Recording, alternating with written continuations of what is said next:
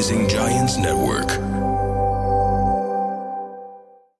Welcome to Super Mama وبالحلقة الأولى رح أحكي عن البداية وعن أهم شيء بيصير بحياة كل أم منجزة وكل working mom اللي هو دراستها. لما كنت صغيرة كان في بحياتي أشخاص معينين. ماما تقلي فلانة كملت دراستها وهي متجوزة أو هي وعندها أولاد. ما كنت أفهم ليش ماما عم تذكر هذا الموضوع وكأنه شيء بيستاهل ينذكر. هي ناجحة اليوم وخلص. شو بيفرق وين وأيمت درست؟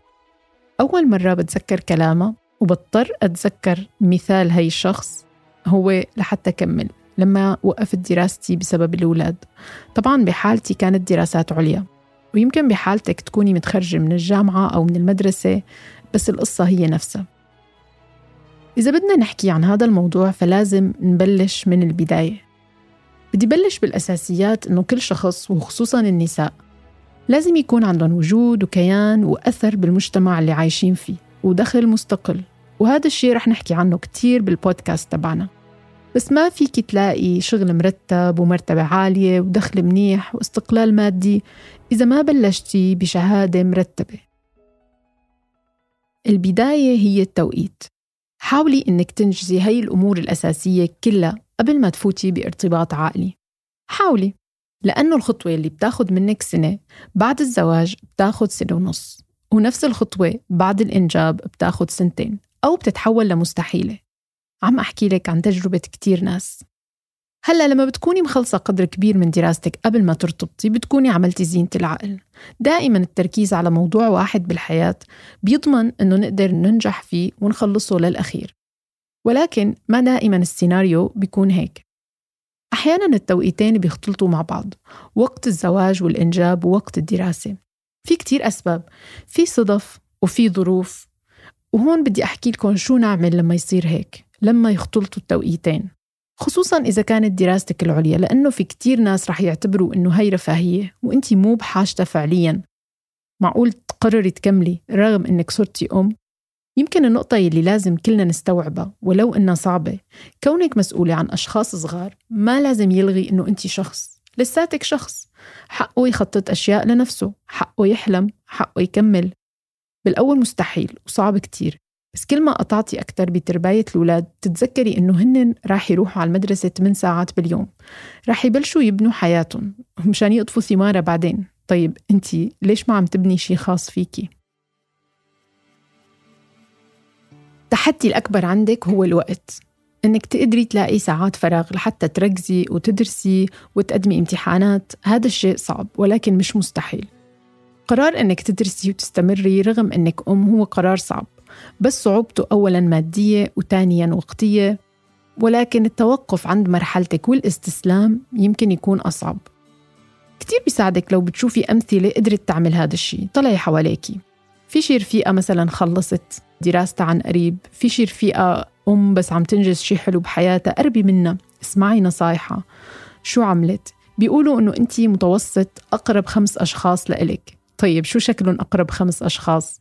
فيكي تتعلمي منهم شيء فيكي تطلبي منهم المساعدة؟ فيكي تطلبي منهم ال inspiration والإلهام؟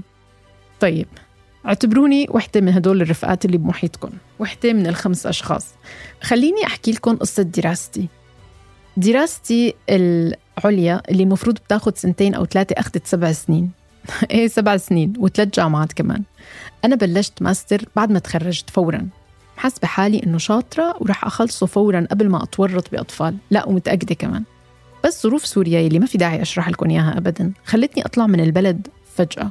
وما كنت متخرجة بس قلت عادي أنا معي باتشلر أنا خريجة هندسة وراح أدور على شغل بدبي. وراح أنسى موضوع الدراسة هلأ لأنه عن جد ما له وقت. أنا شخص مرتبطة وعندي عيلة وبقدر أعمل مصاري وخلص مو ضروري أدرس كمان. لما دورت على شغل بالإمارات وشفت أنواع الفرص تأكدت أنه أنا لازم أكمل. ليش؟ خليني أحكي لكم. أولا المنافسة بسوق العمل ببلد مثل دبي كتير قوية. في خريجين من جامعات أجنبية ومميزة كتير شهاداتهم عالية كتير. كيف أنا بدي أنافس بيناتهم وأنا شهادتي مجرد بكالوريوس؟ ثانيا التدريس بالجامعة أو العمل بالبحث العلمي بيتطلب حصرا دراسة عليا. ثالثا العمل بأي مكتب عادي بيتطلب كتابة بحث لغة إيميلات. لما بندرس بنفس البلد بيكون في عنا local experience معلومات محلية وبنكتسب خبرة بالمراسلة وبالكتابة وبطريقة تفكير الناس locally فهذا الشيء كله بيسرع من نجاحنا العملي. رابعا أي نوع من الترقية أو الإقامة الذهبية أو أي نوع من ال promotion بدكم تحصلوا عليها الناس تسأل هذا الشخص خريج شو؟ فهو بيحدد مستواكم دائما شو آخر شهادة أخذتوها ومن وين. هل هذا الشخص خريج دبي أو خريج أمريكا؟ أو خريج دولة عالم ثالث؟ هذا الشيء كتير بيفرق. فوجود دراسة عليا دائما عم بتساهم إنه نحصل على أكثر مثل ما بيقولوا to have more you have to become more. فهي هي ملخص الموضوع. طيب أنا قررت لازم ألاقي مكان أكمل دراستي فيه بس أنا جديدة بهاي البلد والدراسة مكلفة. آلاف الدولارات. ما فيني أرجع أتخرج من جامعتي لأنه أصلا ما فيني سافر لهونيك بهالظروف. بالأول اكتئبت شوي. بعدين قلت حتى لو ما في أمل بدي أحاول. وعلى فكرة هي أصعب لحظة بكل المشوار. لما بتشوفي إنه أنت بدك تحاولي رغم إنه الطريق مبين مسدود.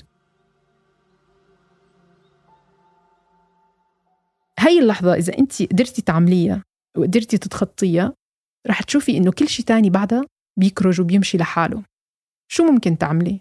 طلعي على ال websites شوفي آه، أنواع الجامعات اللي موجودة حواليك. شو ال offers اللي بيقدموها؟ شو ال programs اللي بيقدموها اللي بتناسب تطلعاتك؟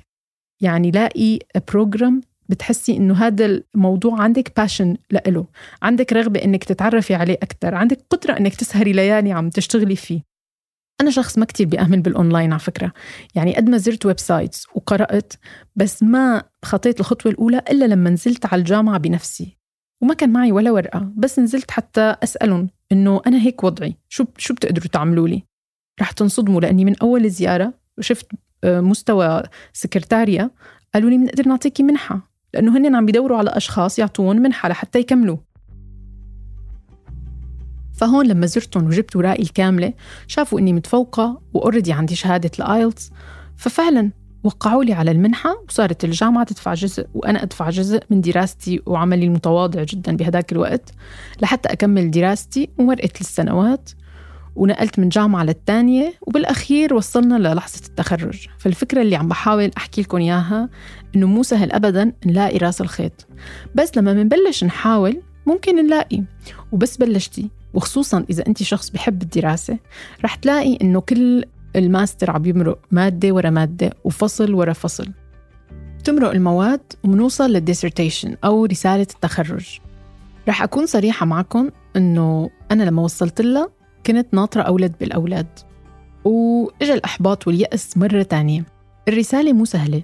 بدها استمرارية وعمل متواصل لحتى تخلص.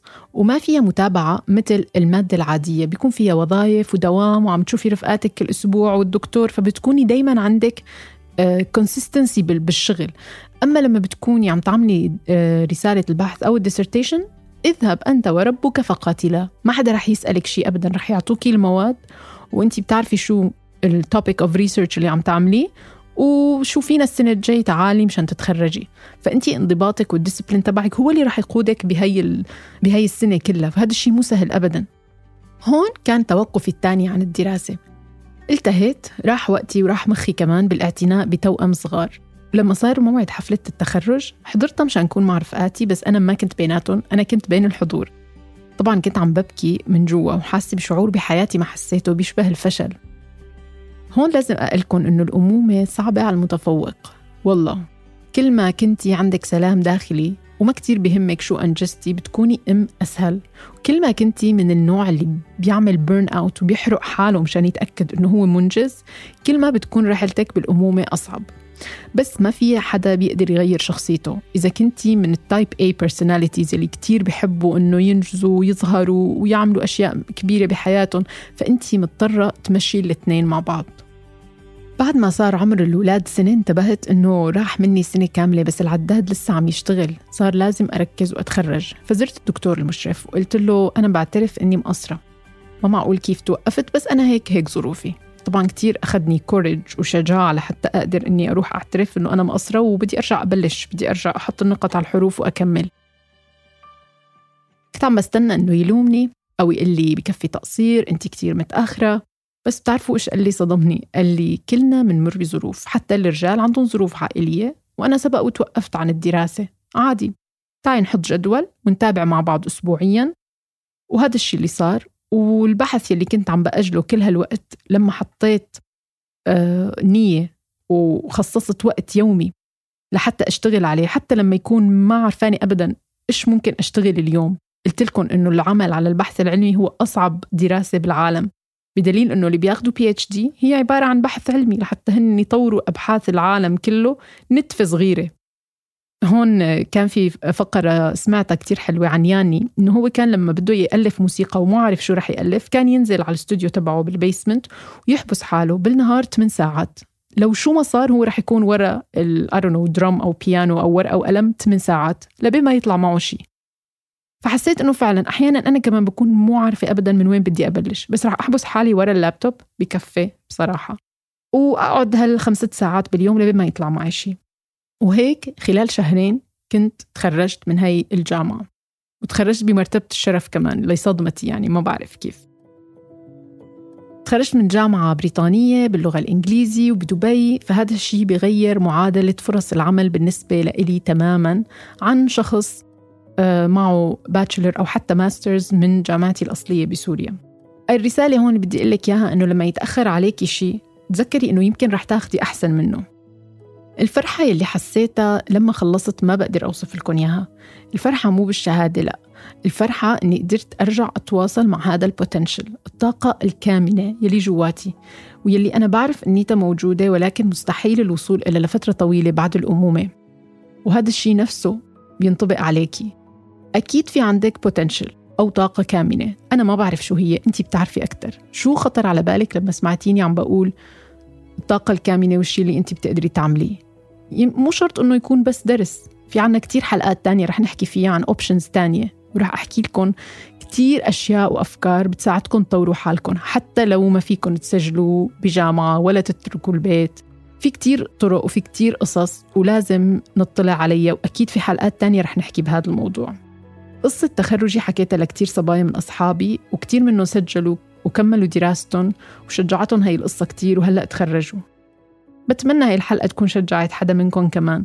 وأنا مستعدة أجاوبكم إذا عندكم أي أسئلة أو استفسارات اكتبوا لي إياها بتعليقات البودكاست. رح أقراهم كلهم I promise. كانت معكم يمن وإنتي super mama. bye.